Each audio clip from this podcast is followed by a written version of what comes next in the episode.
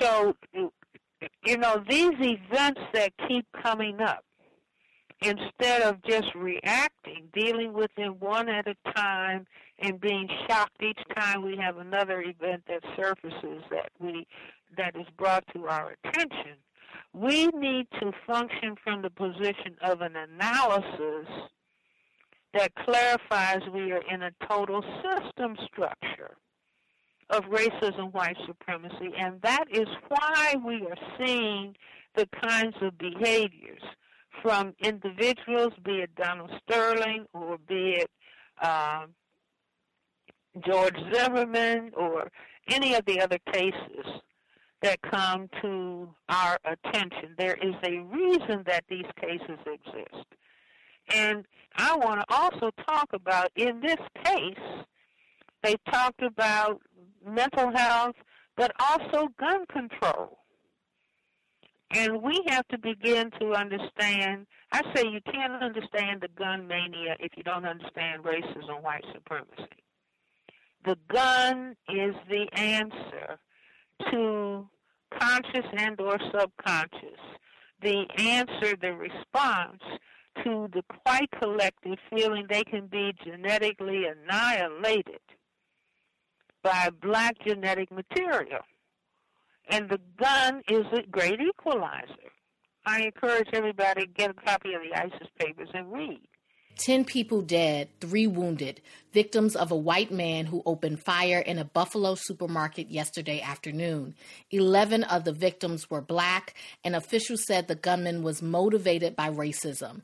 He's been charged with first degree murder. New York Governor Kathy Hochul is vowing for swift ju- justice in this case, and she joins us now. Welcome. Thank you very much. What is the latest you can tell us about this investigation?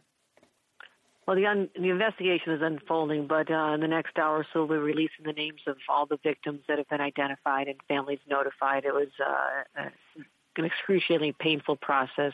This person traveled over three hours with the intention of inflicting maximum damage, mass casualties on a community that was targeted by zip code as being having the highest black population uh, within a three hour range of the individual's home along the southern tier in Buffalo near the Pennsylvania border. So this is shocking on so many levels but the intentionality that this was not a random act whatsoever. He calculated this.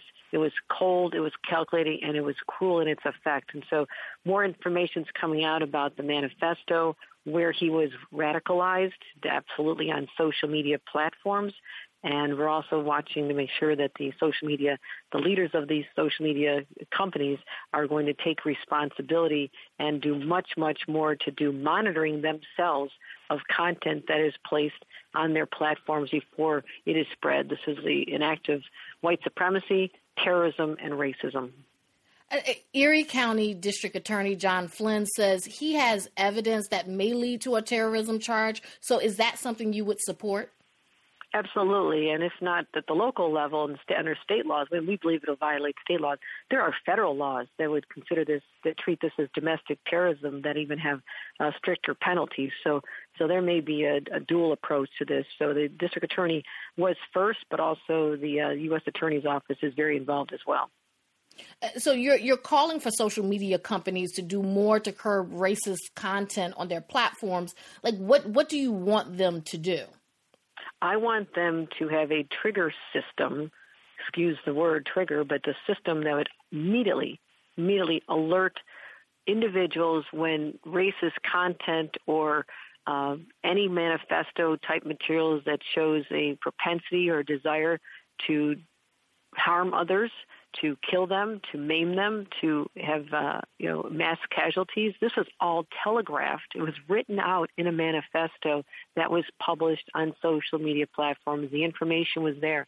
They need to have algorithms in place that'll identify very quickly the second information is posted so it can be tracked down by proper law enforcement authorities. They have the resources to do this.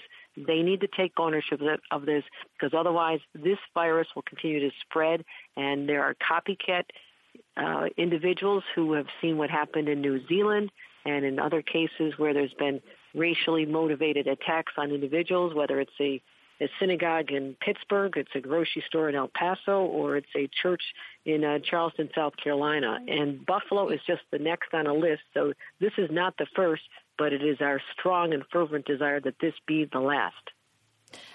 So um, there is obviously now talk about stronger gun control in the country. Uh, Buffalo Mayor Brown um, says he wants to see stronger gun control. What can the state of New York do um, to to try to uh, you know stop these shootings or prevent these shootings and and do more gun control? New York State already has some of the toughest gun laws on the books in the nation, but what happened here?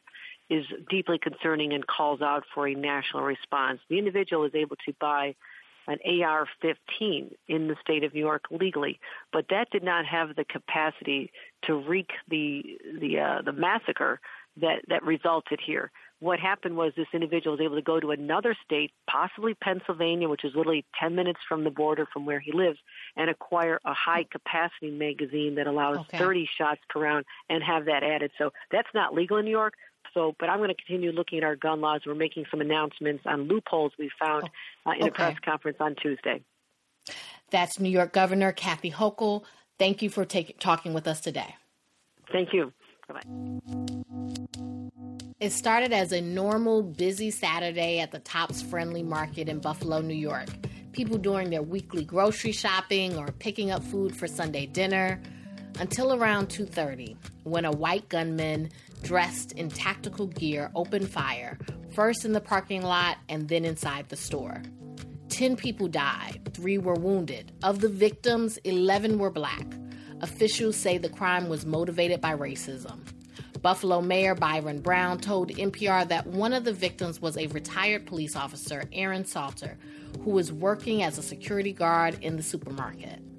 The mayor said Salter confronted the gunman and fired at him to protect shoppers, but the shooter was protected by his body armor and instead killed Salter. The mayor called the security guard a hero.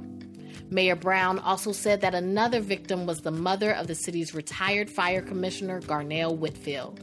The Buffalo News reported that Whitfield called his mother God loving and a mother to the motherless.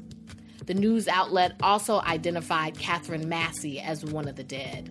Massey's sister called her a beautiful soul.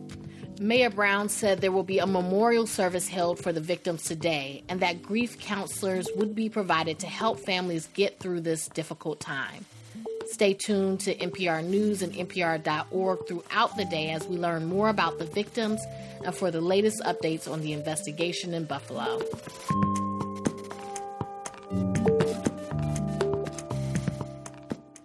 Context of white supremacy. Gus T. Renegade in for another broadcast, hopefully to share constructive information on the system of white supremacy. Today's date, Sunday, May 15, 2022. So I have been told. Whew. Marking time. Uh, events are still unfolding in Buffalo, New York. Payton Gendron Jr., 18 year old white race soldier. Talked about some of this briefly yesterday. I said yesterday on the compensatory call in, hey, you know, all of these events are unfolding. Uh, it was literally minutes, a few hours before we went live yesterday when uh, all of this had taken place. So, and hey, it's really only been about 24 hours, so events are still unfolding. Information is still being uh, released, but wow, at least you know the minimum that seems to be confirmed at this point. Uh, with the 10 fatalities, uh, 13 people shot, most of them black. 11 of the people that were shot uh, were black and all of this being done deliberately, saying that he planned all of this out. Mr. Gendron planned all of this out. I saw a number of different reports. One of them was uh, Buffalo Public Radio, and they said this is their Emmett Till moment. I have no idea what that means. We talk about metaphors on the compensatory call in every week, but I have no idea what this means. They could have said this is another Joseph Conrad moment. And we said, what? Who? What did you say? Who's he talking about? What? Uh, that would have been, I think, more fitting, more accurate. We'll read the report and see, excuse me, Joseph Gerald Christopher. Joseph Conrad is Heart of Darkness. That's why I did the slip. White supremacy literature on my mind. But Joseph Gerard Christopher. This is our Global Sunday talk, but I mean, hey, this is being talked about all over the world right now, and it is 24 hours. But I mean, hey, Gus T with no budget, no staff, no helpers of any sort. Ignorant Gus T said, Buffalo, hmm, didn't they have something like this before in Buffalo, New York? I'm just going straight to the New York Times. This is uh, May 16, 1981. The cows did not exist at that time. Oh my God. Let me give that date again. May 16, 1981. I guess I'm going to do, if this was basketball, I would do my follow through and just let the think, the hand hang. And this is one I want you to think about this. So, anybody here listening to this program in the archives, anywhere else, did you hear the name in what they've been talking about with this case? Have you heard the name Joseph Gerard Christopher? Because that should have immediately been mentioned with this case in Buffalo, and I mean immediately. But let me give the date again. This is just Gus T. Follow through and leave it. Black people all over the world despise Gus. Victims of racism despise Gus. Cool in the Gang. VGQ. Whew, VGQ. Joseph Gerard Christopher. So this is from the New York Times. That date, May 16, 1981. What did the New York Times say on that day? They said, gotta scroll. Here we go. Here we go. Until a month ago, when he became a suspect in the slayings of black men in Buffalo and New York City, Joseph G. Christopher was unknown to the police who were hunting for the killer or killers of 10 black men a black teenager and a dark skinned Hispanic man in four cities last year. Last Monday, however, the 25 year old Army private who is white stood in a Buffalo courtroom to plead not guilty to the shooting deaths of the black teenager and two of the black men in Buffalo last September.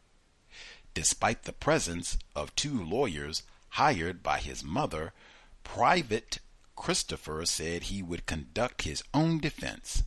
The private is also considered a prime suspect in the other murders in Buffalo, Niagara Falls, and Rochester shout to the Rock, upstate New York, and is the subject of a grand jury inquiry into four stabbing deaths here last December 22nd, joined service last November.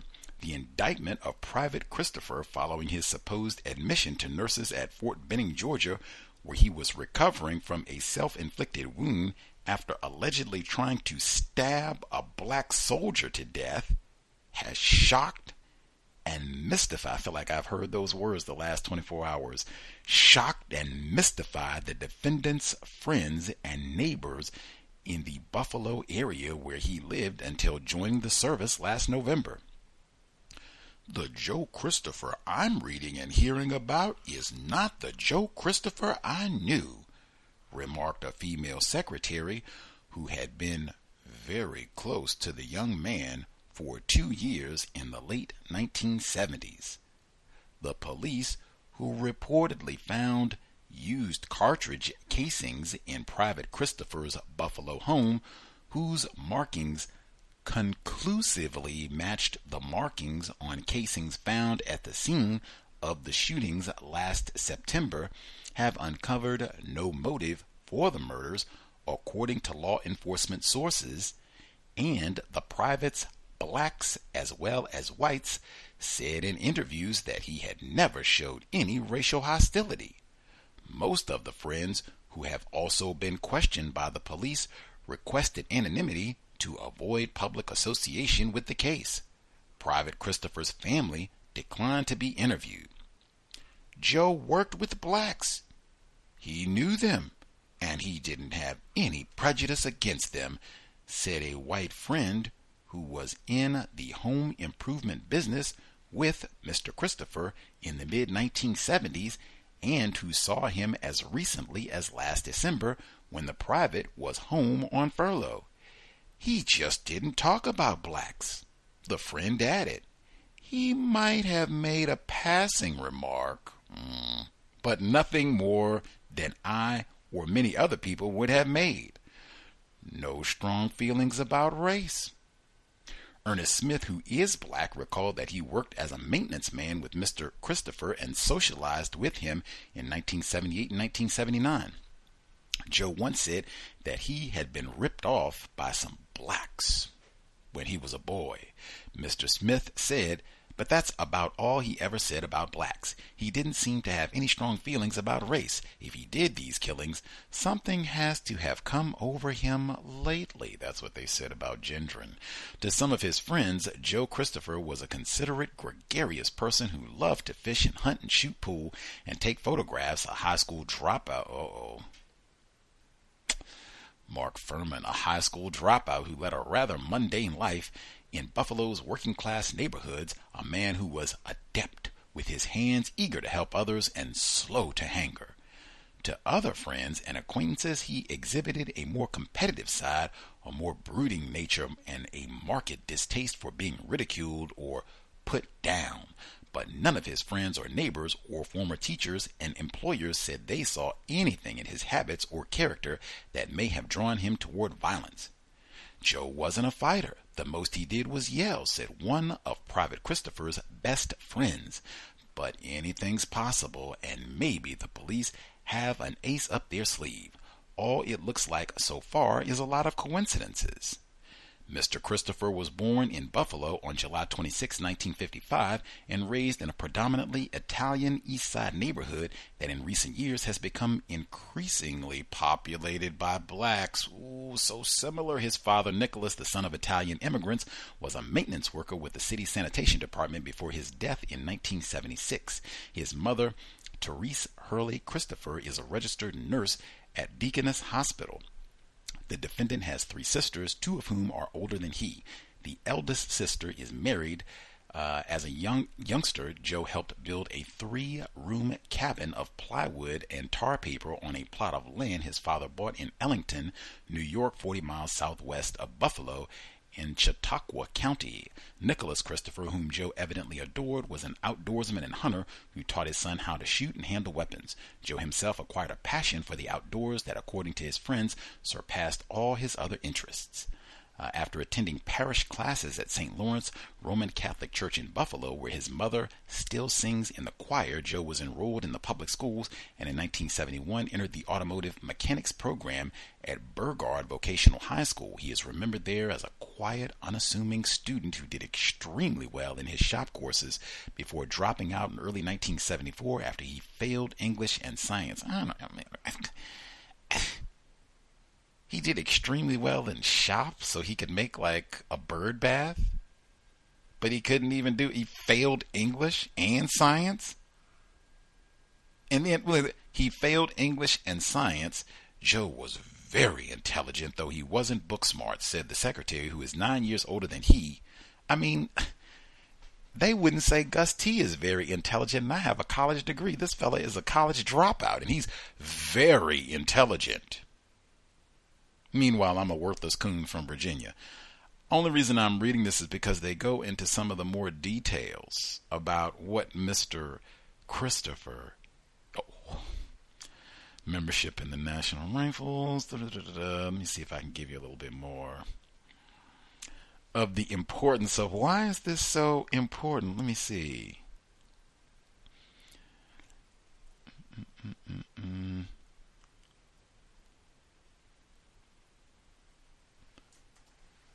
This is such an important case. I only vaguely remembered some of the details.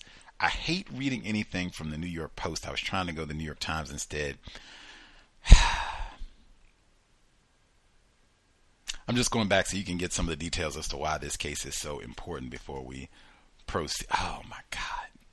Uh, so the New York Post, K, uh, New York Post, their report: the serial killer left a trail of dead black men from Buffalo to New York City. He didn't immediately realize that he was bleeding. Several moments passed from when the man struck 25 year old John Adams in the chest until Adams fell to the ground, his attacker, a white man wearing wire rimmed glasses, hopped on a two train. It was almost noon on Monday, December 22nd, at the IRT station on 14th Street and 7th Avenue. A couple hours after Adams was stabbed, a man named Ivan Frazier rode the E train from Queens. When the train stopped at 53rd Street Station, a passenger got up and took a swipe at Frazier, who caught the blow and threw the man against the door. They both got off the train, and Frazier yelled at the man who pulled a knife from his pocket. People on the platform fled. Frazier ran too when he noticed the blood dripping from his hand. Two hours later, 19 year old Luis Rodriguez was accosted by the man with wire rimmed glasses on Madison between 40th and 41st after a brief altercation during which Rodriguez's wallet was taken. The man stabbed the teen in the chest. Rodriguez was taken to a hospital, but doctors could not save him. Uh, the year 1980 was a banner year for evil in New York City. They're saying that now. It had more reported murders, robberies, thefts, and other crimes than any year since such records had been kept. It was the year John Lennon was shot to death outside the Dakota. But the Christmas time stabbings were shocking even for New York City, and for that year, a 12 hour spree that left four men dead and two wounded. They were all the work of an assailant the press dubbed the Midtown Slasher. Let's see. Then they give more details about the Buffalo.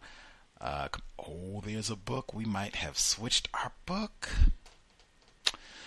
Uh, let's see. Where is the portion? Because they get uh, they get very specific about the racial component. Let's see. Mm-mm-mm-mm.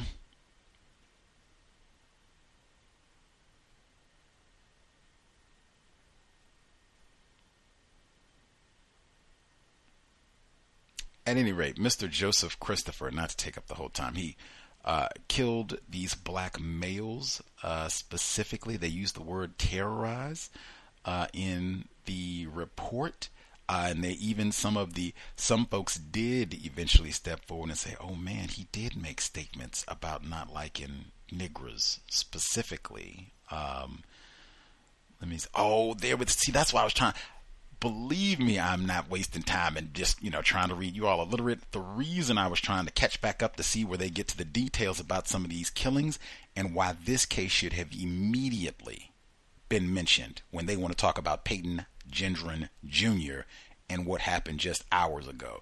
So this is the Buffalo News, which their whole front page is Payton Gendron, but they also talked about this case. So this, they write, uh, Joseph G. Christopher, the former Army private who terrorized Western New York as the 22 caliber killer in the early 1980s, has died of cancer in prison at the age of 35. Christopher claimed in a 1983 prison interview with the Buffalo News that he killed 13 black males. He died at 3 p.m. Monday in Great Meadow Correctional Facility at Comstock near Glens Falls said Superintendent Arthur Leonardo. It was definitely natural causes, Leonardo said. It was nothing that anybody did to him. He was here for several months. Most of the times he'd been here He'd been a very sick individual. Christopher, who had been become obese in prison, was considered such a risk because of his racial hate crimes that he was confined by himself in protective custody during his nearly 13 years in jail. At the time of his death, Christopher was serving a combined term of 58 years to life for the murder of three black males in Buffalo, plus the murder and attempted murder of two black males in Manhattan. Authorities also believe he killed a black male in Niagara Falls, but he never was prosecuted because of the lengthy sentences he received in the other cases. In the prison interview, the news Christopher did not deny involvement in the killings of two Buffalo cab drivers whose hearts were cut out. that was why I remembered this case. Like, didn't they have a white man who was cutting out black people's hearts all those years ago? It just had to get back to getting all the details right, not trying to waste time at all. Continuing. Christopher did not deny involvement in the killings of two Buffalo cab drivers whose hearts were cut out, but authorities were divided on whether he was responsible for those killings, and he was never charged. Christopher, a slight, scholarly looking type, he's a high school dropout who failed English. What are you talking about? A slight scholarly looking type who wore constant grin on his first trial. His initial convictions were later overturned on insanity grounds. Grew up on Weber Street in Buffalo. He dropped out of Burgard Vocational High School in his junior year and later enlisted in the Army. I think I can stop there. Uh, they do give the names. I guess I should name these victims. Sorry, I'll do that. Christopher was stationed at Fort Benning, Georgia during the fall of 1980. The wave of shootings began on September 24, 1980, and during the next 24, 26 hours, three Buffalo blacks, Glenn Dunn, 14.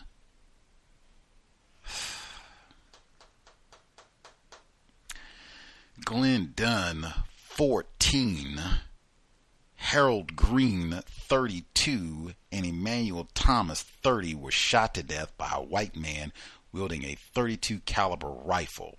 The following day in Niagara Falls, Joseph L. McCoy, 43, was shot to death.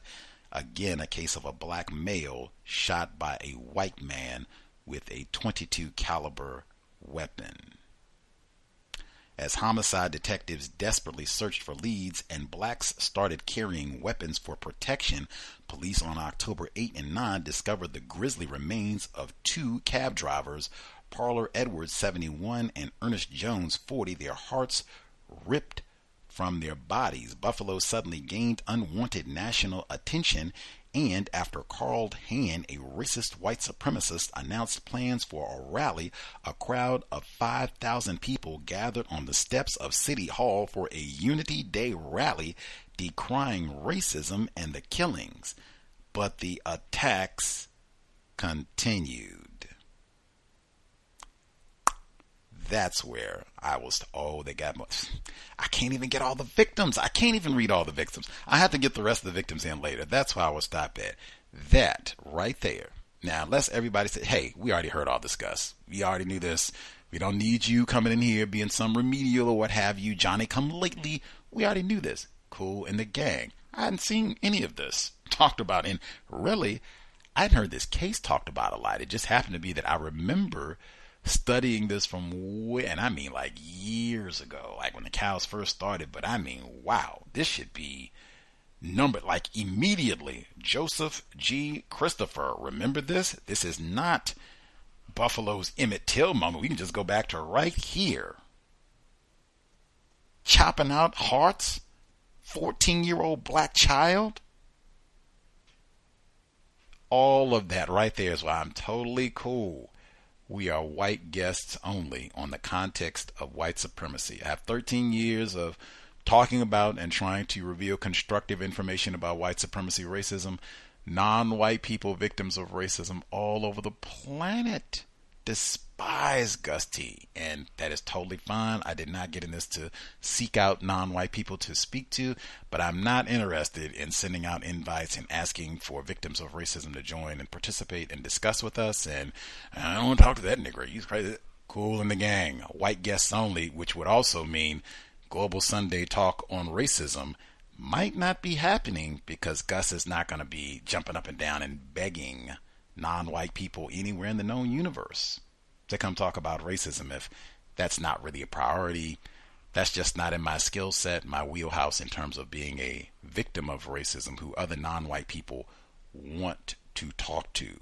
That has never been Gus T. Somebody who's good at that should do that. But white guests only, we will have to see if non white people in other parts of the world are interested in participating. We'll see. But Gus T is really bad at being able to get victims to uh, chime in and share a word.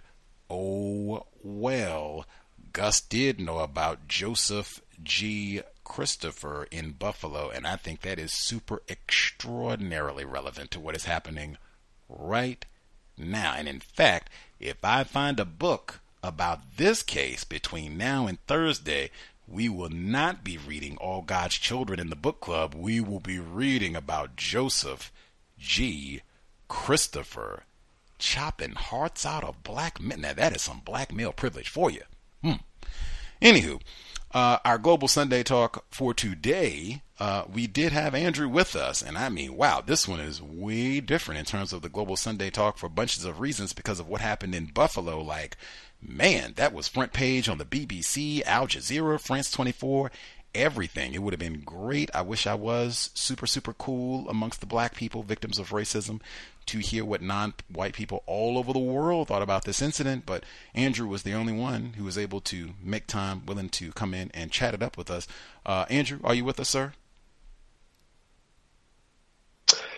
Hi, Gus. Yeah, glad to be glad to be here as always. For sure. Good to hear from you.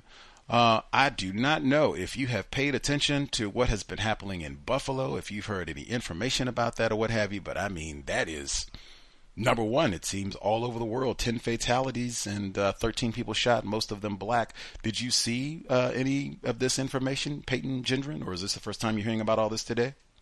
Yeah, it's interesting that you say it was on BBC um, News and Al Jazeera. I'm sure it was. But you know, you see, the problem is, right? I mean, I, I, I heard about it on CNN, right? So you see, I'm not sure that.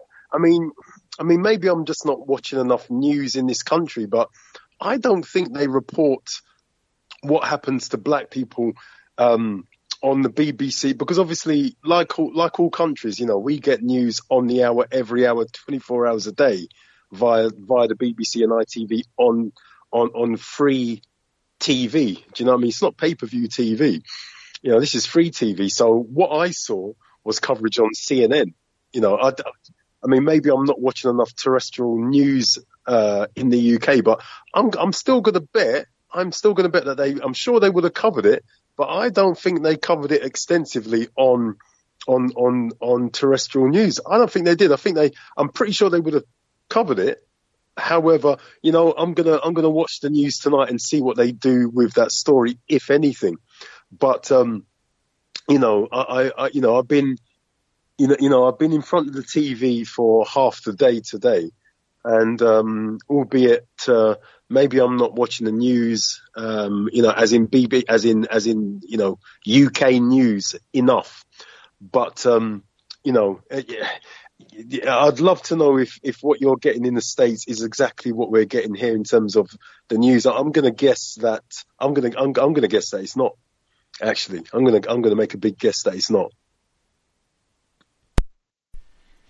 I, well, I would hope uh, that we have, you know, phenomenally more comprehensive, more detailed coverage here in the states. I mean, Buffalo is right here. Like I could have, well, I don't know if I'd have been there. I could have flown. Put it there. I could have flown there. Uh, driving, it would have taken.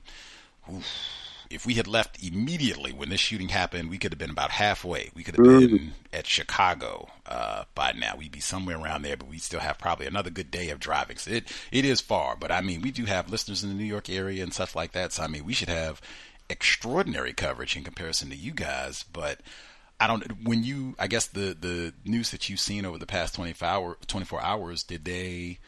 Let's see. Did they have anything about the abortion and the protests that were happening here? Uh, um, I, again, I saw a little bit of that on CNN. I think oh, you know, okay. and and you know, that, that's what I saw there. Um, I, you know, the, and and again, going back to the shooting, um, I just found that quite interesting because it, this this this white chap decides to go and you know what did he do? He streamed it. What I got is that he streamed it live, and uh, you know so so obviously premeditated and planned. And then he, he, he emptied he emptied a whole heap of bullets into a whole heap of black people, and it seemed like he was going to shoot himself because this report that I saw on CNN said that he put the gun up to his chin, and, and they were interviewing a, uh, um, an African American uh, man as well. So he, so, so that was his eyeball account. He put the gun up to his chin, and then he decided, obviously, not to kill himself. you know, which which which we which others thought. So why don't you just shoot yourself? There? Why don't you just kill yourself? Right? And I, I thought to myself, you know, I was talking about it with my wife, and and and um, you know, all we could come to was this man thought that it would be better for him. He would get decent treatment by the police. For him not to just end his own life, instead, he what did he do? He knelt down, put his hands behind his back, and just remained like that. So why didn't the police go and shoot him? You know, why didn't the police blow him away? Why? You know what I mean? So, so, so that's the thing that I thought about. This, this racist, right, knew, in my opinion, that he would get decent treatment from them. He, he, he didn't even have to do that. You know? Why didn't they pump some bullets into him as a terrorist? Why? You know, and, and so that's the, you know, that's the bit as far as I'm concerned. They, they should have just blown him away like they would have done any other non-white person. You know, what, what other conclusion can you come to? Hmm? I, I can't see any other conclusion other than that. He knew he was going to get decent treat, treatment, relatively decent treatment. Why else would he would not have gone through with it and uh, and blown himself away? Why? You know, terrible, terrible. Mm, mm, mm. Context of white supremacy. Now you know Andrew. Now, hey, we do not. This is a young white man. He's not even twenty. We are not blowing away some uh, white man uh, just because he shot a few niggers who were going to, you know, go spend their uh, EBT and food stamp coupons uh, to get Cheetos and you know whatever else at the grocery. Now, come on, you know he can be reformed and get everything together. Well, folks, we have a new book for the book club. So what we will be reading Thursday is going to be Absolute Madness: A True Story of a Serial Killer, Race, and a City Divided, all about Buffalo. Christopher or Mr. Uh, Joseph Christopher that is what we will be reading starting Thursday. I love it when I get a catch in between. Uh, we were going to read All God's Children, which would have been totally fine. Really the same book, but I mean, hey, we can go right to Buffalo. And again, this should be talked about like, hey, we don't have to talk about Goofy Emmett Till. Not, I'm sorry. My apologies. My apologies.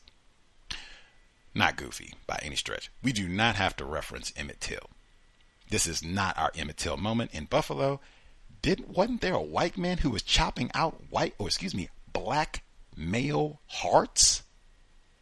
We didn't even get a prosecution on that. That stood out to me like, dang, you can't even get a prosecution? You got so many bodies, we can't even prosecute them all. Like, eh, five niggers, eight niggers, ten niggers. Eh. And he lists some of the exact same. Cons- come on. New book for Thursday Absolute Madness, a true story of a serial killer race. It doesn't say racism, race and a city divided. Now, one of the things, because this says race, not racism, one of the things that I was curious about, you heard in the audio we started the broadcast with, and since this is more of a discussion uh, about the Buffalo incident and what have you, you've had 24 hours to kind of look at some of the information. Folks who are with us, if you have commentary to share, uh, 720-716-7300, the code 564943 pound. Press star 6 1 if you would like to participate. See, we have New York listeners there, so they should be super informed, even though New York City is not quite, you know, Buffalo. But, uh, like yeah that was one of the things that i wanted to ask andrew and all the other folks around the world if we could have got them for today. Like are they what is the language being used to describe this? Now andrew cheated. He said he's been watching cnn so he's been getting you know our, our news content. But i mean just from what you have seen how have they been describing this incident? Are they saying that this is racism? Are they saying that this is race? Are they saying this is prejudice? Are they saying terrorism? That's a big one. What sort of language have you seen them use to describe this incident? So they're not using the word terrorist that I've seen. They're not using the word racist. They've got and, and I did pay attention to that. They're, they're saying something else. Um, um, they didn't use the word terrorist. They didn't use the word racist. They said something else. It's another phrase that they use, and I can't remember. I'm sure. Um, you know what? After this, I'm going to go back onto um, CNN and see what uh, phrase they're using. But I didn't use any of those. You know, from what I saw, um, from what I saw, they didn't use. I think they said. I think they said racially motivated. I think they said that. Um, i hope I'm not getting it mixed up with something else. I'm sure I'm not. I think they said racially motivated attack or something like that, but they didn't say racist attack. But I suppose, I mean, is it is it the same? Is it is is is a racist attack in in the eyes of the news? You know, um, which is controlled by white people. When they say a racist attack, is that the same as saying a racially motivated attack, or is that some uh, is that some coded language? Is that some legal loophole term? I'm not sure because there is because I've learnt in the last year or so that there's um, verbology used in law that allows you escape, uh, uh, uh to, to, you know, allows allows you to escape. So, so words mean something. I mean, we know words mean something. Neely Fuller tells us words means something. Do you know what I mean?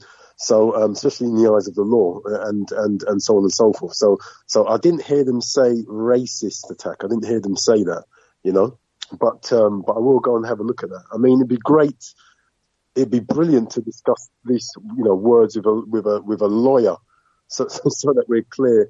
Because prosecutions happen on on on words, or don't happen on the on the on what words you use, you know. So so, so it's important. But I don't remember them saying racist attack or terrorist attack. I don't remember using. I don't remember them using those two words. It's almost like, well, clearly they stopped short of using specific words, don't they? because because because the words mean something. You know, you, you, you know, and you know, you know, but uh, and then they leave it to the victims of these crimes to push and and the weight of public opinion to drive towards using labeling certain acts of this type of racist behaviour, you know, labeling that as terrorist crime or racist crime. You know, it's, it's left to the victims, and then they seem to, you know, you know, the, the judicial system in America and in all white countries seems to seems to seems to have to be pushed to use certain certain words to describe, you know, particular crimes. You know, that seems to be again where we are with this. Super important. I know uh, Vegan RD. She's in the New York area. She sent me the report yesterday where uh, the governor, white woman, governor of New York State, uh, Kathy Hochul, uh, she referred to this as racist. Oh, she was in the audio. That was her. She was talking today. So she did a press conference yesterday evening, and then they were talking to her doing interviews today. She referred to this as an act of racism, white supremacy, and terrorism. That was her in the audio segment where they asked her if she would uh, pursue terrorism charges, and she said absolutely. Uh, not at the state level, federal level, both. Uh, and that is rare because I don't even remember with Dylann Storm Roof. I don't think he was called a terrorist and he wasn't charged uh, as a terrorist either or hate crime. Not that, you know, that matters, but I thought that was extremely. I'm sorry? No, no, Gus, sorry.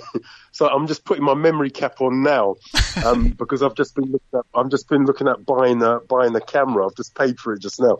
Um, sorry, rewind. It's been loads of um, uh, on um, on the UK TV and uh, what I've watched in the States and on YouTube. You call it Roe versus Wade. That's what you're referring to, right? Oh, the abortion, yes, sir. Mm-hmm, mm-hmm. Yeah, oh, oh, sorry. Now, here's the thing. Again, and I know the um, and, and I know this racist terrorist has only just been. Uh, I know that's um, a, a, if you like a, a more recent uh, thing in the states. I, I totally understand that. But I've got to compare the coverage between the two from what I've seen. There's been loads of coverage on the news. You can't miss the Roe versus Wade thing, right? Um, fem- you know, effectively feminists coming out in droves and going bonkers, right? Um, which is basically what you know. That's you know, you know. There's been loads of that on on on on the UK TV, all over YouTube, all over all over every news thing that's you know you know that's pushed into your ear holes in the UK, right? compared to compared to this racist going out and shooting people, right? There's been very little of that. So for me now, in my brain, my little brain, I'm asking why. Why is it Roe versus Wade is receiving has already received, and it's not just a distant, you know, how long it's been, you know, since, you know, since, you know, because obviously that's that's the last few days, isn't it? That's a that's about seven, know, about a week, right? I get it, but almost immediately there was loads on that in the UK almost immediately. You couldn't move. right? For it's been in the newspapers as well, right? Roe versus Wade, right? You know, and you know, and it doesn't it's not nothing to do with the UK necessarily, right? But yet, regarding this, there's been in comparison, there's, clearly been very little. Why? That's my question. I think I know the answer, but I'm, I'll ask the question why anyway. Mm.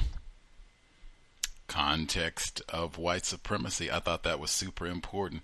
That is the next book. Like, it's no doubt. Unless somebody can find a better book on the uh, Buffalo Slings from the 1980s, Absolute Madness, a true story of a serial killer, race, and a city divided by Catherine Pelonero, P E L O N E R O. I already have the book. I'm just trying to get the unabridged audio book. Uh, I'm just looking at some of the newspaper images that she has for the book. She has uh, newspaper reports, I guess it would be, that have uh, all these black people. Let's see, two black murder victims mutilated, body in river tied to death of cab driver. All of this, uh, black man, Buffalo, New York. again, anybody that's on the line, have you heard this case mentioned? Because I mean, wow. Particularly, I was looking at Buffalo Public Radio, Buffalo News. Like I was saying, like, hey, I would expect uh, folks across the pond and what have you to not have accurate information. Even me, I'm in Washington State. That's like three. It would take me days to drive to New York to Buffalo. Buffalo, they should have been the first ones. Joseph Christopher, we've seen this before. Especially once we see the victims. Now, did he go out and get black males at the grocery store? I know they mentioned the security guard, 30 year police veteran, but was he attacking black males at the Tops in Buffalo? Black male privilege? Absolute madness, a true story of a serial killer, race, and a city divided. We have to see if we can get her on the program. My goodness. But that is the book. Thursday. There you go. I was looking forward to All God's Children, but wow, this is one to be bumped for. Uh, other folks who dialed in with a hand up, if you have commentary to share, line should be open. Can I be heard? Can I be heard? Oh, go ahead, ma'am. Much obliged. Thank you. Um, so good uh, afternoon to callers and stuff. Um, so um, as for the Roe versus, um, the, I'm sorry, the abortion rights, um, abortion is the number one killer of black babies. I'm, I'm sure they don't want to get rid of it.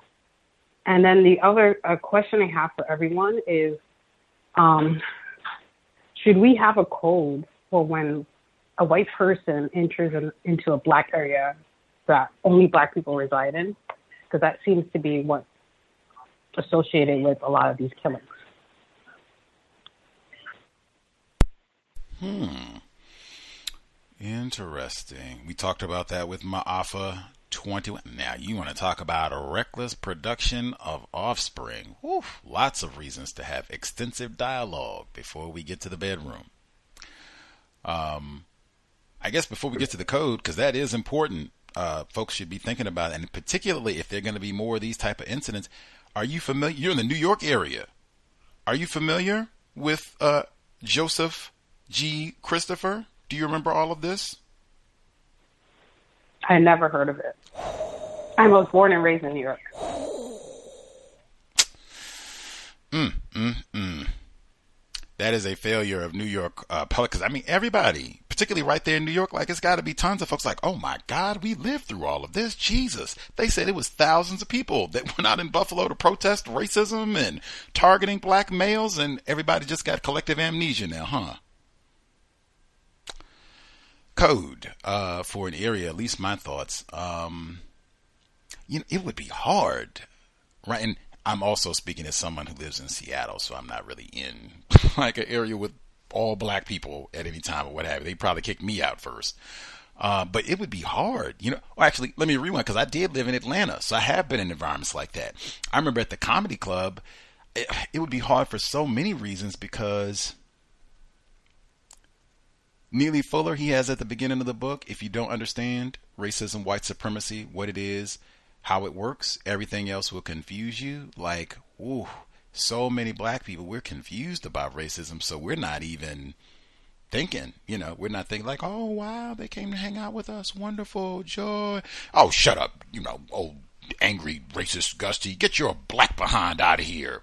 Come in, joy. That's, I mean, so whew, it would certainly have to be United Independent. And like, uh, I'm not really in connection with these other folks because they might be confused or don't think this is a problem or what have you. So my individual code, I see someone coming, like, whoa, be alert, be my. But I mean, I would have that about everybody, like because it's just been so crazy. Like I see tons of non-white people that are not uh, courteous uh, or helpful uh, not constructive in how we relate to other non-white people. So it would just be very alert. But if you see a white person, be on the lookout.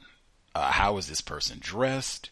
Do they seem like they have a bulge uh, in their pocket? I think some of the things that like law enforcement and what have you talk about are they wearing like a big bulgy coat or what have you, where you could easily conceal a whole lot of things, even though hey, it's spring. We're headed to summertime. Why do you need all that? Those type of things. Just being really alert. But it would seem like it would have to be more of a united independent thing. Like it certainly couldn't be a group thing in most settings because we're so confused. Uh, and just be, I know Sabrina Johnson, she's continuing the Welsing Institute.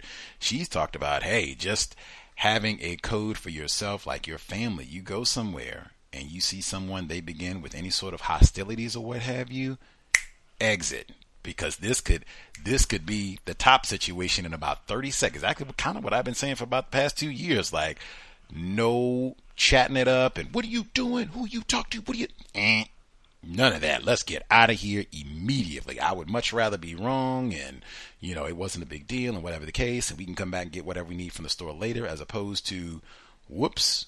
And now we're in the middle of you know all of this. So yeah, it would be very much about being alert uh, not having headphones and things like that on, maybe not being on the phone. I talk about that at the end of every program too, so that you can just be aware of things that are happening around you. And if you're in a location where you know, hey, this is the black part of town, lots of black people here, let me be alert. Let me really be attention. Really, like I said, about everybody, particularly any individuals classified as white. What do they look like? What are they doing? What are they wearing? What's their demeanor? What are their nonverbals? Just be alert, you know, and identify the exits and all of that. I also wouldn't want to be in any large crowds. Uh, now they were just at the grocery stores. No, you know, that's not exactly it. But I mean, they were talking in Wisconsin, right, at the Bucks game on was that Thursday, Friday, my bad, uh, where they it was a shooting. Rob in California dialed in yesterday and told us about that. He said I think it was like 20 people got shot. So that would also be a part of it too. Like anything where it's a lot of people, like let's get out of here quick. Like I don't want to hang out because it's just been so volatile uh, over the past, particularly over the last two years. Uh, those are those are kind of some of my thoughts. Does anybody anybody have a code? Even uh, vegan RD if you or uh, yeah vegan RD if you have a code yourself uh, in this or, or anything that you tell your offspring. Anybody any thoughts on on having a code if you are in an environment where it's mostly black people, maybe all black people, what do you do? And I mean, even put this in context with the HBCUs, right? We talked about the Delaware State incident yesterday, so that's another one, right? Bunch of black people on a bus, basically, and then all the threats against the HBCUs.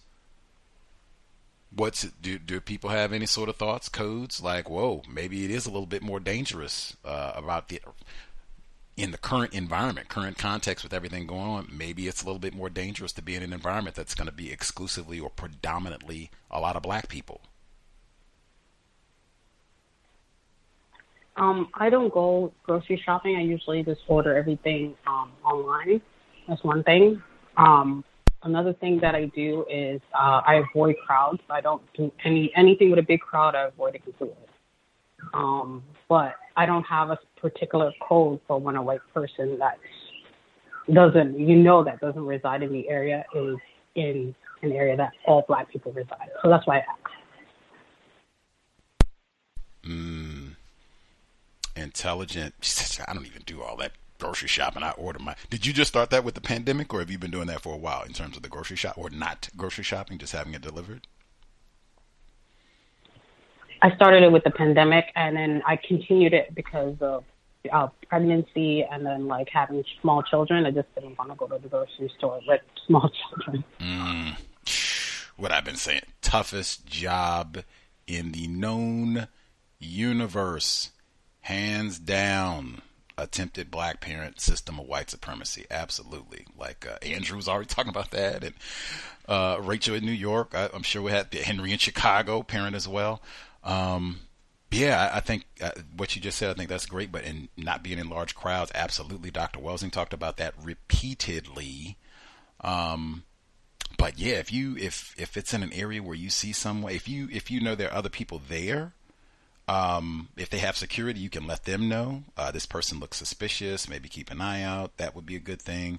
Uh, if there are other people that you have rapport with, let them know so that they can also kind of have a heads up, be alert uh, about what's happening. But so much of this comes down to what is your understanding of white supremacy racism? What is your understanding of our level of risk? Because I know I personally, when I went out, I was not thinking about this. Even, you know, with an incident like this, I still don't think I would have had that in mind. Like, whoa, like, gotta be on a. Mr. Fuller said that some years ago. He said, man, when you go out, you have to be like a squirrel trying to cross a six lane highway. like, whoa, it is dangerous. And I just, I think for most of us, we just don't grasp that. So, yeah, it, it would just be, you know, no confrontations. Can't emphasize that And regardless of what they're doing. I'm not going and, you know, what are you doing and blah, blah, blah, and all of that. Exit. I write, you know, have a description. So if you can get clothing and that sort of thing. So if you need to relay information uh, to someone else, but and trust your. That's the other thing I would say is trust your judgment. I know Dr. Kambon talked about that as well in terms of if you get a vibe. Gavin De Becker, the gift of fear. He talked about these type of situations specifically. He said you go out and you see somebody, white person or non-white person, but you're in a predominantly black area and you see a white person and you get a feeling something is wrong. I don't quite know what it mm. is, but just you know something like his walk, his aura, something. Trust it. That's when where I said I would much rather. Uh, I was wrong. He was just in a hurry. He got a parking ticket a little while ago, and you know, no big deal. I would much rather. I was wrong. Err on the side of safety, as opposed to because the system of white supremacy we are conditioned to undermine our own judgment, to not listen to our own instincts or even just signals from the creator like, whoa, danger, danger. We are suppress all of that. So listen, if you're getting a sense, if something thought comes to like, whoa, what is she doing here? She what what is he doing? This white guy is this is the black part of town with it. Take it especially if you are a parent and you have offspring there, take it and explain to them exactly why we're leaving abruptly. Yeah, I know you all want to do this and blah, blah, blah, blah. Did you see what happened in Buffalo? Got to talk to your children about that. Mandatory. Got to talk to your children about that. Absolute. That is, I don't have any offspring, but you are in dereliction of your duty. I just read that report about the first time around they had an incident in Buffalo. It was a 14 year old. You have to talk to them. Take your time. Write it down if you need to. If you need to call some other parents, you need to call us. We got parents right here. Call at what did you tell your children? How did you talk to? But you have to talk to your children. It doesn't have to be an all day thing and drown them in this so they're traumatized. But I mean, hey, we are in a traumatic the governor of New York called this an act of terrorism. You got to talk to your children about all of this. That way, at least as a family, attempted, you can get your code together to how to respond to these sort of incidents if you're out in public. But tell your children the same thing, man. If you get a sense, what is going on here? Why is this guy here? What is he doing? Is he looking around? Have you seen him before? I even, this guy doesn't even look familiar. Tell somebody, report, exit. And no verbal, I'm not challenging and blah, blah, blah, and all I got to show how to, eh, eh, eh. This person could be armed. Even if I am armed, I don't know if he has an entourage. I don't know what type of weapon. He had body armor. That's what they said. The black security guard had a gun. You don't have body armor. Mm. Um, Gus. Uh, Rachel in New York. Um, yes, ma'am. Um, it just made me think of something. Um, usually, if a black person walks into a white neighborhood, they get very suspicious. So we should act the same way. Absolutely. That's right. We had a great child said, "That's right. That's right. I agree. That's right, Mama. I agree. Mm. I agree. I agree because that's us every day, all day long. Trayvon Martin, what are you doing in here? What? Bag of Skittles? What? That's us all day long, all over the world. Child Q, we just talked about that. What are you doing? What are you? Yeah. Yep. Narco- yeah. Mm-hmm. Mm-hmm. Security. That's us all over the world. So absolutely. What are you doing here, Dylann Roof? What are you doing here? Why are you here? And again, like I said, expecting that many of the non-white people that we're around, they're not going to think like this. They might even look at you a little bit crazy for thinking like, what is wrong? Oh, paranoid. You just hate white. See, that's what's wrong. That's why we have this problem right now. VGQ. Mm. That's why it's United Independent. Fine. You can stay here and hang out, no problem. And, you know, I hope it goes well. And, you know, I, I have, a, I, it's all right. If I'm wrong in my suspicions, no problem. I hope that I am. Wouldn't have an argument with them either. Uh, I get other folks who, uh, since the code, I think that is important. If people have a code specifically, I think she said if you're in an environment that is mostly black or maybe it's exclusively black and a white person appears, do people have a code about that? What do you do? Is it United Independent? Do you notify other folks? Like, do people, or are people starting to think about that now? Given what, and has anybody heard of Joseph G. Christopher prior to today? Henry in Chicago, much obliged for your patience, sir. All right. Greetings, Gus. Greetings to uh, callers, listeners, and guests on the program. Um, I, I guess as far as code, you know, um, I know, Gus, you mentioned this about uh, not getting into confrontations with anybody, white, non-white, uh, and I agree with that. Uh, but you know, you also said too that uh, unless you're prepared to die, um, but you know, I always, you know, when you say that, I always say, well, I'm a I'm a non-white black male in the system of white supremacy, and so I'm at an age right now where is anytime I walk out of my house, my chances of dying are are significantly great. And so, you know, for me, you know, I've I, you know I've always prayed that you know every time I walk out of my house, I come home safely. Uh, but you know, also too, I take precautions as well. Uh, I don't intentionally get into confrontations, but you know, living in the system of white supremacy as a black male, there's always a chance for you to die. Um, but going to the the Buffalo shooter, um, I saw a picture of him, and I'm not sure if this is, you know, you know, with media, you know, with media sensation and everything like that.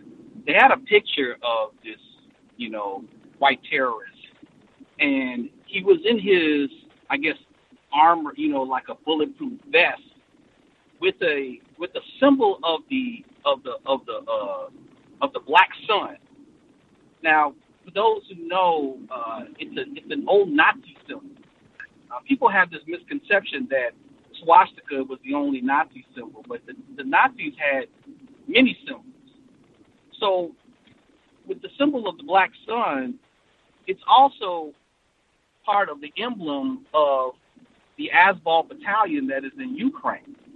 Uh, if you look at the emblem of the Azov battalion, the black sun symbol is in the background, along with the the Wolfenstein symbol that is in front of this emblem. Uh, it's it's like two it's like it's like two Z's inverted or something like that, but that's uh, also a, a Nazi symbol as well. So I thought that was pretty interesting connection uh, with this, you know, young white terrorist that uh, you know that he has this symbol, and then you know our government is giving billions of dollars to uh, the Nazis over in uh, over in Ukraine. Um, but you know, I, I was wondering if anybody has saw that picture, uh, and and I you know I thought it was pretty you know I thought that was pretty interesting. Um, but uh, but that's all I had on me, my life. Hmm. Did you uh, are you familiar with Joseph G. Uh, Christopher? Not at all. And, and you know the thing is is that you know I, I know people in the New York area probably would, but you know I'm I'm still learning about stuff here in Chicago that uh, that that I'm trying to uncover. Now I mean you know like recently you know just in the last 15 years, I you know I started learning more about uh, uh, Jon Burge, and that happened in the early 80s. so so yeah, so I mean I mean it's not really like it's not really like uh, uh, a rarity that you know we don't know these things. I mean we're you know we're confused people in the system of white supremacy. This is this is the power they have over us because we don't we don't have the information, so we're still learning. Mm, mm, mm. Still learning. Still learning. Gus T is no uh, scholar on Seattle uh, history or Washington State history, even though, like, ooh wee, that is white supremacy racism right there. Ruby Ridge, we talked about that yesterday. Ruby Ridge, that is all this area, Pacific Northwest. I should be a scholar, but I, I have said that for years. Like, you, wherever you live at, yeah, Rachel in New York, Henry in Chicago, I'm in Seattle, like, just study your local history like that that could be one right there. Every time you go out to the library, what have you, we go to the library, find at least one book, local history. Let me learn something about local areas so I'll know a little bit more about racism here. That way they won't slip these Joseph G. Christophers past us uh, and different Bubbly Creek in Chicago and all of this so that we'll be more informed. John Burr as he will be more informed. He was in Vietnam, right, with uh, Joseph Christopher. Had these white soldiers come back, and then they want to be race soldiers. But yes. Hey, hey, Gus, can I add one more thing? Let's hear it. So, so you just you just mentioned about uh, you know reading about uh, you know your own history and last year we read uh, the book Packing Them In, which is you know based out of Chicago, which you know uh, was a book written by uh, a Chicago scholar, and and I was the one that narrated it, and it was a lot of information that I did not know about Chicago. So so you know, and I've lived in Chicago for the entirety of my life. So yeah, there you go. I, I mean, there was a lot of things that I learned out of that book. Dr. Sylvia Hood Washington. She was with us for uh, Earth Day last year, and we did. He narrated. We read her great book. Uh, uh, that was so relevant to uh, COVID nineteen and uh, health in Bubbly Creek. Bubbly Creek. Yes, try to learn something local, national, global level of white supremacy racism. You would be a man like any. It really doesn't even matter where you happen to be. If you move someplace, go learn about that. But I mean, and that could be a great, great way if you have offspring to teach them about white supremacy racism. Just learning about where we are. Let's Bubbly Creek. We'll learn here all the rest of it. Uh, we talked about in that book, Packing Them In, or if you're in New York, like, now that is kind of grisly, but I, like I said, one of the victims of Joseph G. Christopher was a 14 year old black child. So, yeah, some aspects of it are a little bit more grisly. But I mean, hey, if I had a teenager, you had better believe if we lived in Buffalo, oh yeah, my child is going to be A plus. I know all about Joseph G. Christopher. That's why I don't go outside and act a fool. Chop me up and cut my heart out. I know we are on a plantation. Uh, let's see. Other folks who dialed in with a hand up. Uh, if you have commentary, questions, Andrew is with us, UK. Uh, other folks who uh, guess chatting, discussing what happened in Buffalo. Anybody heard of Joseph G. Christopher? Anybody? Gus T. You are not the only one who does research. I was very aware of Joseph G. Christopher way before you said that. Uh, can I be heard? Nick over the road, I think. Yes, sir. Yes, sir. Greetings, everyone. Greetings, Gus. Um, um, I just wanted to like um, tell you about my well, my experience in the Forest Service and EMS over 12 years.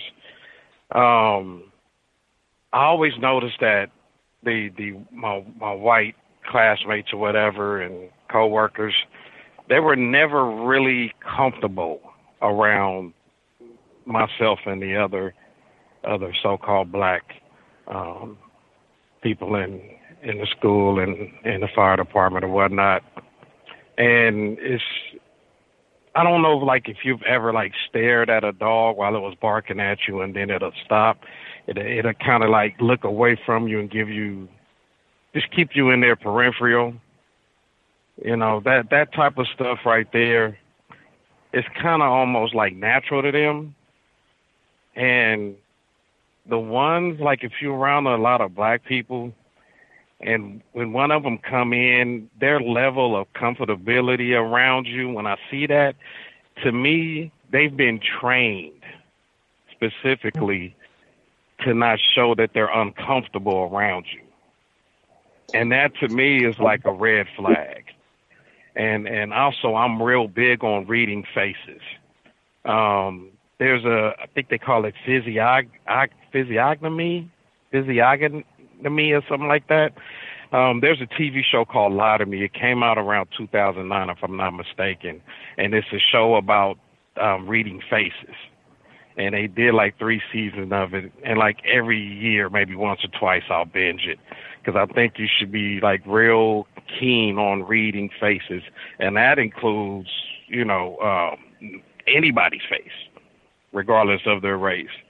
Um, and an and an example I want to give, I was getting some coffee pretty early one morning at a truck stop, and um, and this guy walked in, and he wasn't a truck driver. He walked in from where the cars were, and he walked in, and he was like, "Hey, um, how many hours can you drive? You know, can you drive a day?" And to me, there's nothing that non-blacks know that black people know. You know, they know everything that we know. So when I heard that question, I looked at him. I said, "Is somebody's life in danger?" And his expression had me walk away from the coffee section, and I just waited off to the side somewhere until he got through, you know, with what he was doing over there, and I went back and got my coffee because his his lack of an answer and his facial expression told me that he wasn't being cordial with me by asking me that question. And um yeah, just just check into to like reading faces and body language and that type of stuff when there's you know no non-black people around a bunch of black people. And I would probably go to somebody who's of authority around, you know, when there's a bunch of black people and specifically ask them what are they doing here? You know, question like what are they doing here and and when are they leaving? Because I I would want to know that. And if I'm not comfortable when they're around, I just make an exit. Like you said, I'll come back later, or and, you know, and do whatever I, I need to do. Um, uh, yeah, intellect and safety first is, is the message that I have for my people. And um, that's all I have to say for the moment. I'll mute myself. leave. Your feet still work. That's say that, uh, and that's United Independent. You don't have to have everybody walk out with you or what have you. You said you go ask your questions or what have you. You don't like the answers that you get, or you're still unsatisfied. These feet were made for walking. Exit. Y'all can let me know how all this played out later, hopefully safely, without my presence the nonverbals. We talk about that in the context of workplace racism frequently, which is, you know, super important there. But hey, for this setting as well, like I was, and that can encompass a whole lot of things. What does their face look like? What type of clothing do they have on? All of that. You know, where are they standing? Are they standing up? Are they sitting down? He said you can go ask questions if you don't feel comfortable with that. If they have security or you know somebody's in charge or what have you, you can go ha- uh, have them alert them. Number one, that's why I said pay attention to what they're wearing and all that, so you can give a good description. Then you can go have them ask questions, see what's going on. They can let you know, you know, the results of of whatever com- uh, communication they have with the person. And the same thing, you don't like the information that you get. I will talk to you all later. Have fun. Be safe. But yeah, I think that is uh, super logical. Uh, what we heard from uh, Nick over the road, all the folks. Uh, that's fine, just in terms of trying to talk about uh, being safe when we are uh, in an environment where they're mostly black people, maybe all black people. Why and what type of event is happening as well? I think that's also important. Are we at a church? Are we outside at like uh, maybe a birthday party for somebody or what's going on where this person, you know, has just strolled up. They want to hang out or they're observing. I admit, and even if we had a group, like let's say we were out because there have been confrontations at so many different settings. Let's say if you're out, like at a restaurant or an establishment like that, I might even tell everybody up front, like, hey, it's been a tumultuous, you know, couple years. If anything happens, if we're out like in public, we're not at a private residence or what have you, anything happens, a white person, group of white people come up and this looks unsafe, we're leaving. Yeah, it's a disappointment. Yeah, it's a bummer. And we came all the way out here to the beach or whatever. Anything looks like, whoa, what's going on?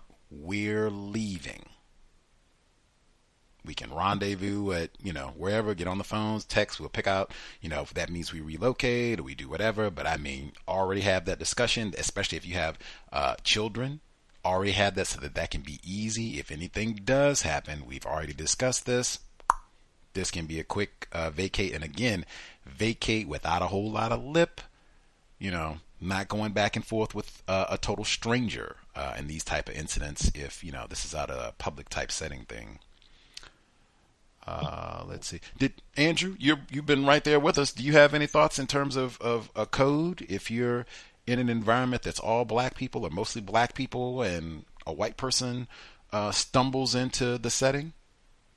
Hmm, stumbles. uh, yeah, yeah I, I, I, was listening because I, I think I think it's very interesting. And you see, the reason why it's needed. You see, here's the problem, Gus. Um, and I'm glad the sister brought it up. Here's the problem it's not just an issue for African Americans, it's an issue for Africans worldwide. You see, the problem that we have, for some weird reason, and I don't quite know what it is, um, we we are not we are not afraid of white people. Now, what do I mean by that? What I mean by that is that many of us see white people as being harmless and or see white people as being say the savior our savior. So when you go to West Africa, when you go any, I, I think anywhere on the African continent, right? When you go, when you go into Af- African communities, whether they're, these African communities are in America, in the Americas, North or South, or African communities in anywhere in Europe, white people are not seen as being, we, we don't see them as being suspicious. You know, you may or may not know, or the system may or may not know that on the African continent, basically it's full of white paedophiles from America and from Europe crawling all, and I use the word crawling all over the African continent. And, you know, Africans are none the wiser with these white men basically going around feeling up black children in, in, in Africa. You know, you know, that's what's going on, you know, so, so, you know, so it does not surprise me that, uh, yeah, you got this young little white racist who basically can walk anywhere, I think, in, in, in an African American community. And no one, you know, you know, people, you know, people are not not wondering. You know, Africans where you are are simply not wondering what's the what's this little white kid doing around there? Well, what's he, what's he here for? You know, what, what's he here for? You know, so he's not challenged. He's not. He's not uh, asked what, what you know what he's doing there. In fact, we probably we're probably happy to have him walking around in our area. You know, when we when we should think the opposite, we should we should literally watch him because you know because of the history of of of, of white men in black areas worldwide. You know, this this is just a you know I'm not making this up. This is just this is just a fact. So um, and you know, this is not to say that every white person in the black area is there to basically um, kill, maim, or feel up black children. You know, you know, that's not what I'm saying. However, there is a history of it, right? If, we're honest, there just is. You know, um, there's just a history of it. So, so um, you know, in you know, you know these you know there's there's histories of shootings, there's histories of paedophilia, there's histories of all of these things. You know, so you know, so so we you know so there needs to be something. You know, we you know there needs to be something that uh, we, we you know as far as I'm concerned, you know we have to be very mindful of uh, of when of when we see these people in in our areas. You know, uh, we and the the problem is when we watch mainstream white media, we believe that uh, that we black people, African heritage people, are the number one predators. When that's just not, you know, that doesn't bear itself out in reality. You know, in reality, we're not the number one predators. You know, white people, white men are the number one predators when it comes to the shooting, maiming, and and and and and sexual attacks on black bodies. You, know, that's the statistical truth, right? So, so so therefore, we have to protect ourselves. We have to protect our children specifically, you know, and we have to do everything uh, that, that that that we can do to do that. That protection, as far as I'm concerned, starts with in black families, you know, and you know the, the, the, the unpalatable bit is that we have to stay together in terms of black marriages in order to make sure that our children and our communities are protected. You know, that, that, that, that's a whole nother long discussion, but that is how you protect your communities, basically. You know, black families have to stay, black men and women have to stay together to make sure that the black woman and the black children are protected. Black men have to remain in, have to be allowed to stay in the house in order to, in order to, in order to manufacture protection and and then there has to be conversations around race and racism inside the house and how best to protect our children and that goes to that that goes to that we have to extend that to what happens at schools as well and and the lack of protection through social services and all the rest of those bits because basically you got you got you got uh, you got the attack on children at school as we know you know, and that's just not uh, child Q. That happens in in in where in your part of the world as well. So protection needs to happen. Start in the house. Those those conversations then then be extended out out of the house out into the local community. Whatever protection is not happening in the house, you know, it can't it can't happen in the local community.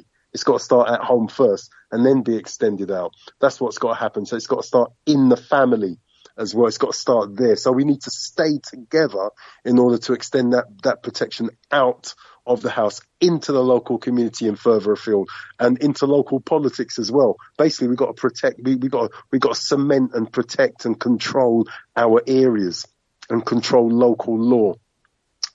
So sorry to move into solutions, but you know, you know, but it's uh, but we, we've got the same problem in you know in my part of the world in London, you know, in the UK. Do, do, you know what I mean? You know, honestly, in Brixton, I used to work in Brixton, which is which used to be a black area before gentrification, and uh, you don't even know. But then you would have a whole heap of, I'm going to say, foreigners. It's a strange word to use in the UK, but understand Brixton used to be a black area. Foreigners, there'd be a foreign march right down Brixton High Street where there's a whole heap of people that don't live in Brixton. They, they just descend on on, our, on our area, you know you, know, they couldn't do that in an Asian area. Do you know what I mean? Because the, cause the local MP, the local member of parliament, is Asian, and he's not going to make it happen. It's not going to happen in the area, but it would happen in our area because we don't control local politics. It's not we're not protect we, we we haven't cemented and we don't control. Like if you control your area, you control who comes in to your area pretty pretty much, you know. And and that is absent from us for the reasons that I've just laid out. I'll be quiet.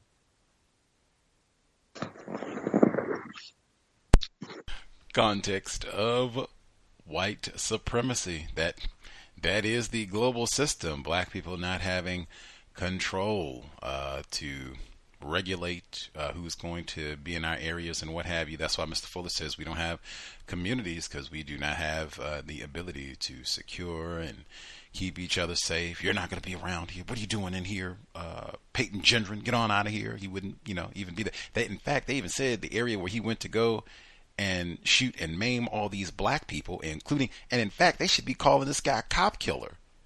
They said Mr. Salter, mm-hmm. Aaron Salter, uh, was 30 years, worked on the police department. Why isn't that a cop killer? He's working as a uh, security guard. Mm. Anywho, uh, but they said, in addition to this, Tops being a guess supermarket where mostly black patrons uh, went to get their their groceries and what have you, uh, they said that this is an area that's a so-called food desert uh, where they say, hey, we don't have the, the black people that live here don't have many options for their grocery shopping needs. Nutritional apartheid, they have other terms for it, but having very limited access to get groceries anyway. And then you have this happen on your way to go get your Cheetos. That's what I mean about you don't have communities anyway. Whether it's we got an armed white 18 year old or a whole store filled with high fructose corn syrup and baby formula. I guess no baby formula now, but usually baby formula and high fructose corn syrup and Cheetos and processed foods and Lunchables, whole lot of stuff to kill you. And if that, either we do it that way and it takes 60 years and you have a really low quality of life, or we can just do it all in one shebang. Mm. Serious. Yep. Our caller in Florida. They said Trayvon Martin, he had tea and Skittles. Same thing. Processed foods, high fructose corn syrup. Either way. Long way, short way. You take your pick. Caller in Florida, did you have commentary, questions? Uh, did or I guess you're kind of far away, but I'll ask anyway. Did you know about Joseph G. Christopher, or have heard him mentioned? Uh, serial white serial killer in Buffalo, New York, who was killing black males? No, sir. You can add me to the list. I, I'm uninformed about that as well. Still learning. All still learning. Proceed. Yes, sir. Thank you very much, sir. Greetings to Gus, the host, the listeners, and callers. Um, I'm still learning also on the uh, the Buffalo, uh, the white supremacy that was practiced. The, they're calling it, I guess, a mass shooting and many things. Um, I plan on watching some news reports on that, but I do agree with uh, the United Independent for a situation like that. If a white person is entering a uh, an environment where there's a majority black population, um, I, I can also see where black people would take an issue or make issue with you if you try to ask like, hey, you know, what is this person doing here? This, you know, this white person doing here. Um, I can definitely see how it would be an individual thing. Uh, as far as who the black people that I've been around. Uh, now for the the shooting, it's it's like man, how they connected it to Dylann Roof, or he, they said he uh, was inspired by Dylann Roof. I would want to, uh, I guess, hear the manif- uh, manifesto that the person wrote. I think that's what may be a part of the news. But um, yeah, I was just calling in to learn more about the details on that news event and as far as um, also another thing about the code, like just me working where I'm working at now, like I'm about to hit my 11 years. And then, like, if it wasn't for this program and the people that call in and other platforms, like, it's it's no telling where I would be right now.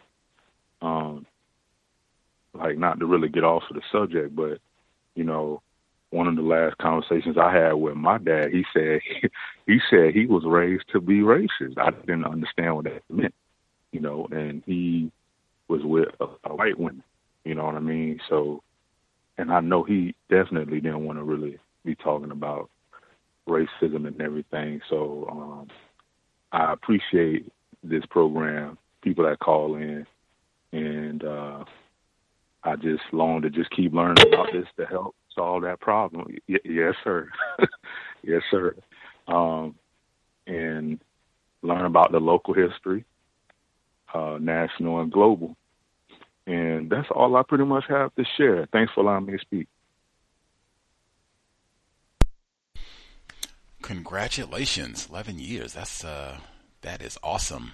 Um, counter racist logic can be, you know, helpful with longevity in some cases, help minimize some of those problems and uh, be preemptive, proactive in some cases to keep things from becoming a problem way in advance. So, uh, yeah, congrats. Uh, keep up the good work.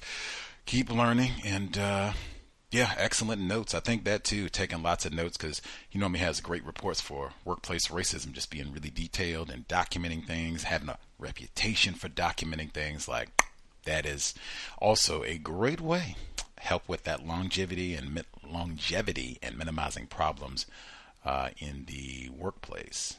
But uh, yet the confusion is so why even that because I mean I would hope at least like I feel like that's one of the reasons like I appreciate like Mr. Fuller, Dr. Welsing, Grandcester, uh, Dr. Kambon, uh, folks like that who victims, but they've been studying this problem for some time, and they will remember incidents like that, uh, Joseph G. Christopher and what have you, so that you can put things in a greater context. You can see the big picture and what I said too about confusion. Now, hey, if you got black people, that's widespread. Michael Jordan said the same thing.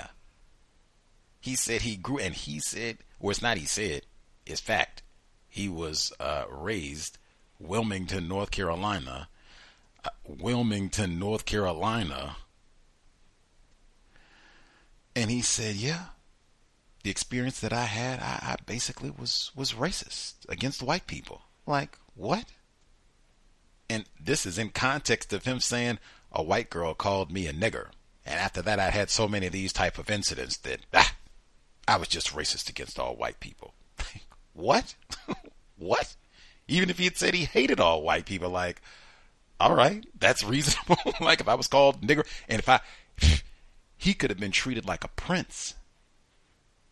I was raised in Wilmington, North Carolina about let's see, he was born in 19. My memory, unless it's bad, I think he was born in 1963, February 1963. Mike Jordan.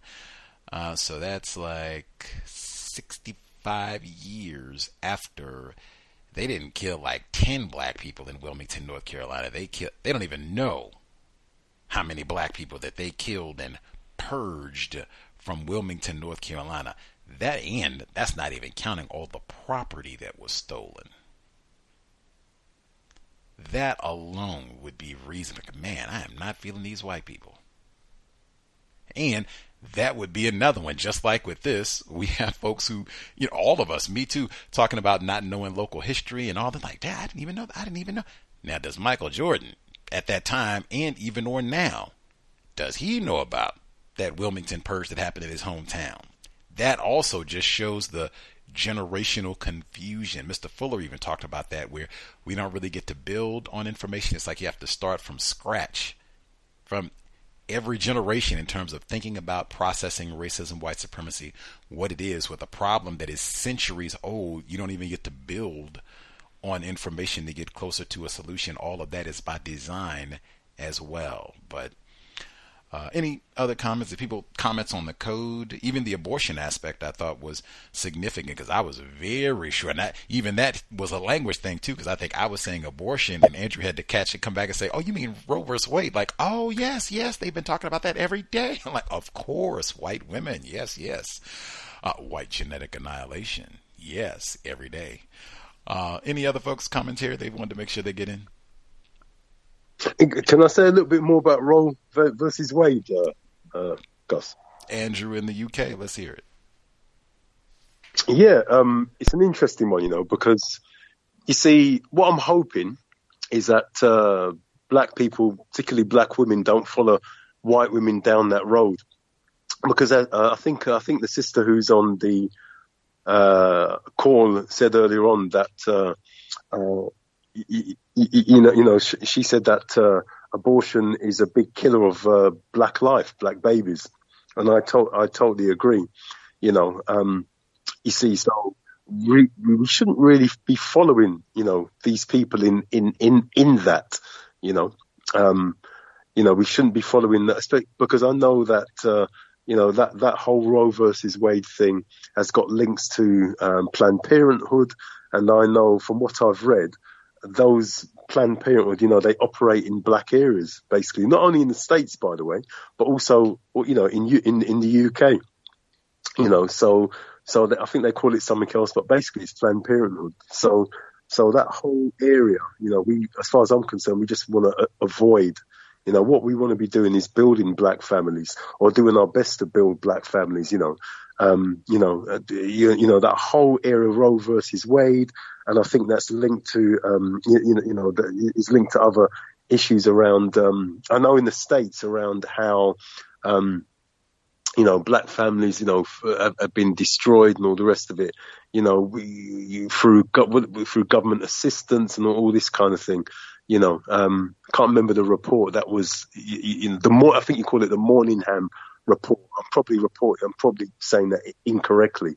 So all of that basically has been put together really to destroy black families, as far as I'm concerned, in America.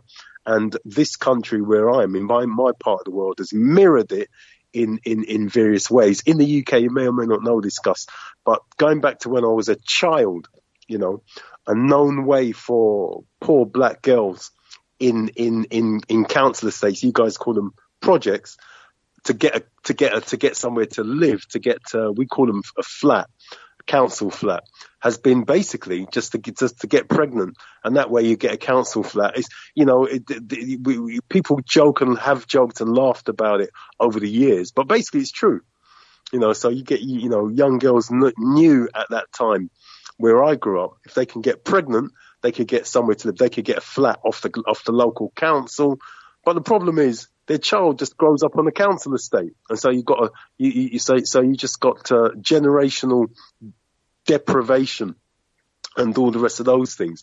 And and young black girls that are trapped in the system and their partner if you like their their man their husband becomes the state. You know to the point where you know if they meet a, a, a young man you know he can't be you know that th- they can't get together because then she'll lose benefits. And so and so that's I, I know that's mirrored in the state. So we you know we have to think differently. We have to think generationally. We have to think further than all of those things. We have to train our children to think further than all of that. You know, the, you know that that short term mindset. We have to move our people from that short term mindset to a long term mindset. As far as I'm concerned, a generational mindset, which means 200 years. You know, generation a generational mindset is four generations. You know, to your great grandchildren. You know, so so that's opposite to so that whole mindset is opposite to to, to an abortion mindset. that's what I'm trying to say. You know, when you compare the two. Context of white supremacy. Rachel in New York, uh, you came in talking about this issue. Did you have anything you wanted to add? Um, I don't have anything additional to add. Um, uh, I'm still thinking about the code that I'm going to form. Um, as for the abortion, I still stand that it's the number one killer of black babies. Um, mm. That's it. Hmm. Definitely. Lots to discuss before hitting the bedroom. Can't emphasize that enough. Dr. Welsing talked about that enough. Like, whew, being extraordinarily responsible with our genitals, racism, white supremacy.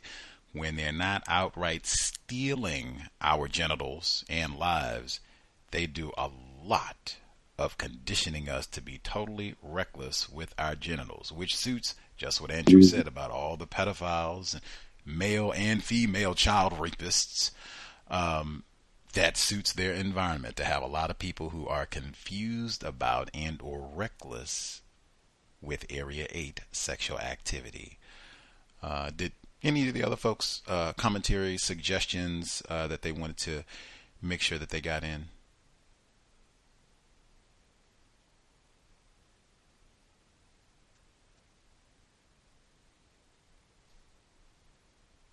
Everybody satisfied seems like situation in Buffalo ended up dominating, which I guess you know, at least all the reports that I've seen, that's uh, that has been the case worldwide, where everyone is talking about the situation in Buffalo. Incorrectly, uh, I have seen some mention of racism. I think Andrew in the UK said it was using different terms, not so much terrorism, not white supremacy, but other terms. Uh, also, I've seen a lot of focus where it was uh, social media. You all, you know, radicalized this fella and got Payton uh, uh, Grin, what is it, Grindon, however you say his last name. You all got him uh, radicalized and motivated him to do this, and social media companies need to be held uh, accountable. Um, and then gun control, which is pretty common. They have these sort of incidents. I played that segment, Dr. Welsing saying, "Hey, you do not understand gun, uh, gun control or the lack thereof if you do not understand white supremacy racism, uh, and especially this guy's conduct. I think retired fire, firefighter in uh, Florida was saying yesterday that uh, he had nigger carved in the rifle. Uh, Henry in Chicago was telling us about the symbolism. Uh, he had the uh, the black sun. I didn't even see that. I didn't even know that part of it.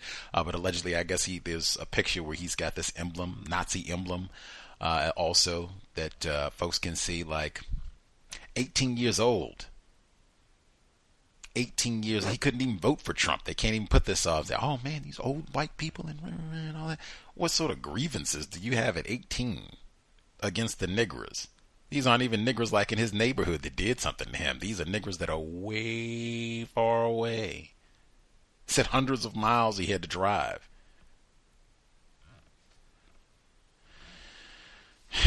That it what me go get the title again. Man, the book I found that while we were live on air, I knew about the uh, event in terms of uh, Christopher, uh, Greg Christopher. I knew about uh, that event. I just didn't know that there was actually a book uh, that details all of this. That will be uh, this coming Thursday, right on schedule. That we just finished, dear Senator. As I said, I was all ready to roll with All God's Children, which is about the same subject matter.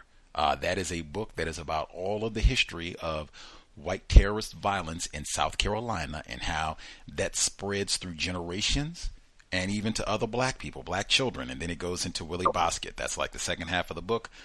Great book.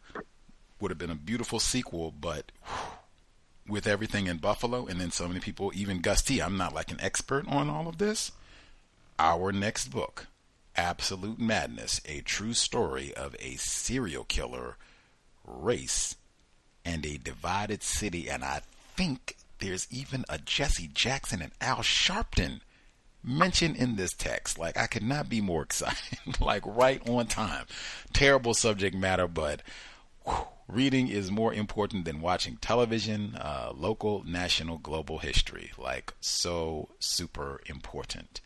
Um, we did uh, our global Sunday talk. Would have been great to hear from some other folks on this because this is this could end up being like Dylann Storm Roof, an event you know that they'll be talking about for as long as white supremacy racism uh, exists. So, but hopefully we'll get a chance with him later uh, if possible.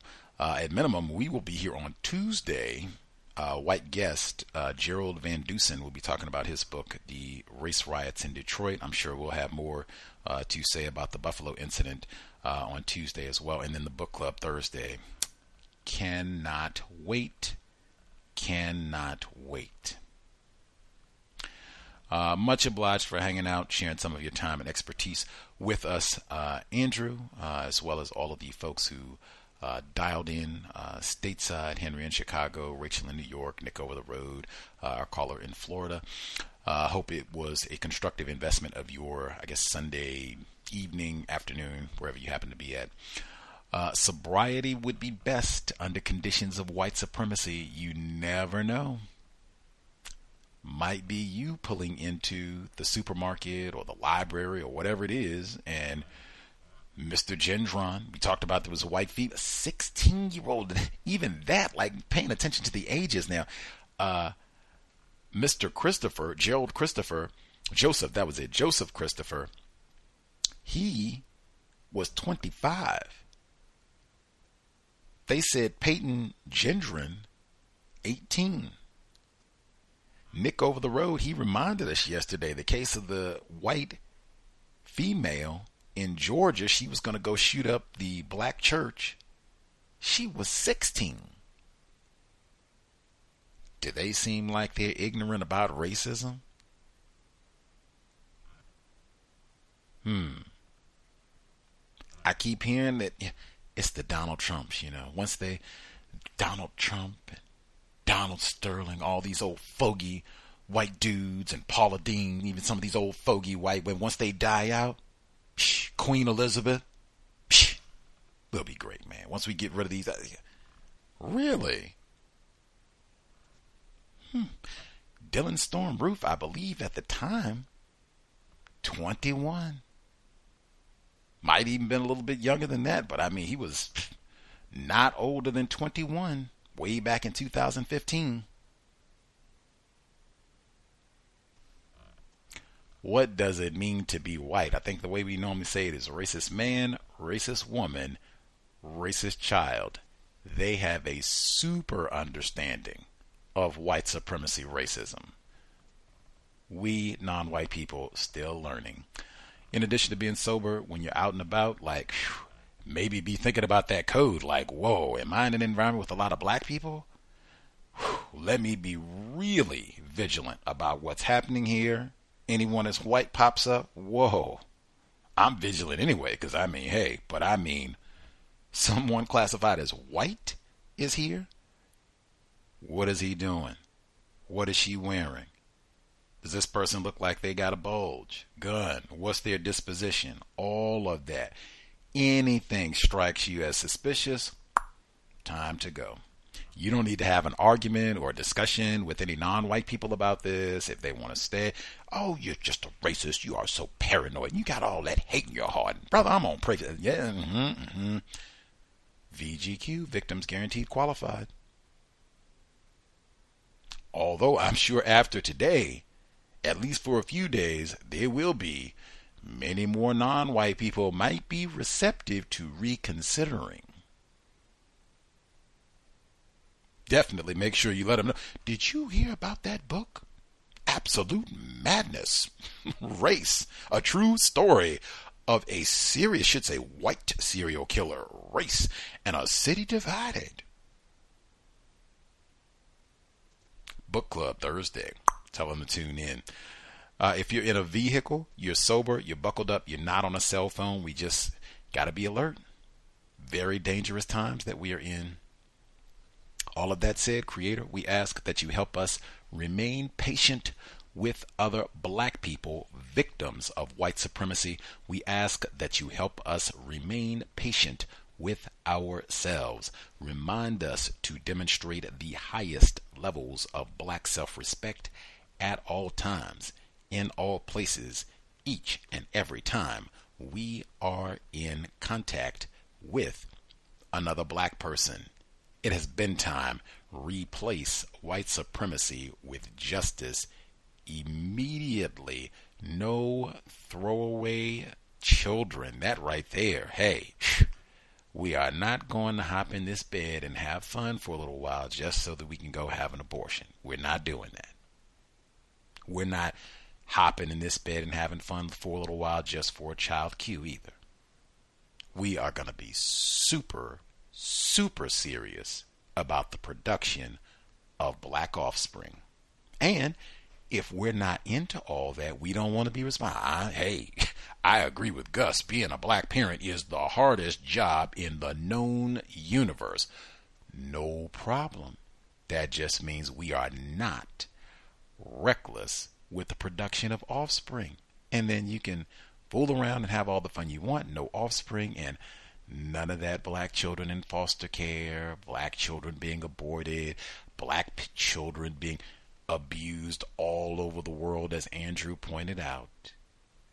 Not being reckless with sexual intercourse, sexual activity is an enormous component of replacing white supremacy with justice. Cow signing out. Thanks all for tuning in. Nigga, you so brainwashed. I'm a victim, brother. Problem. You're a victim. Yeah. I'm a victim of 400 years of conditioning. Shut up. The man has programmed my conditioning. Mm-hmm. Even my conditioning has been conditioned.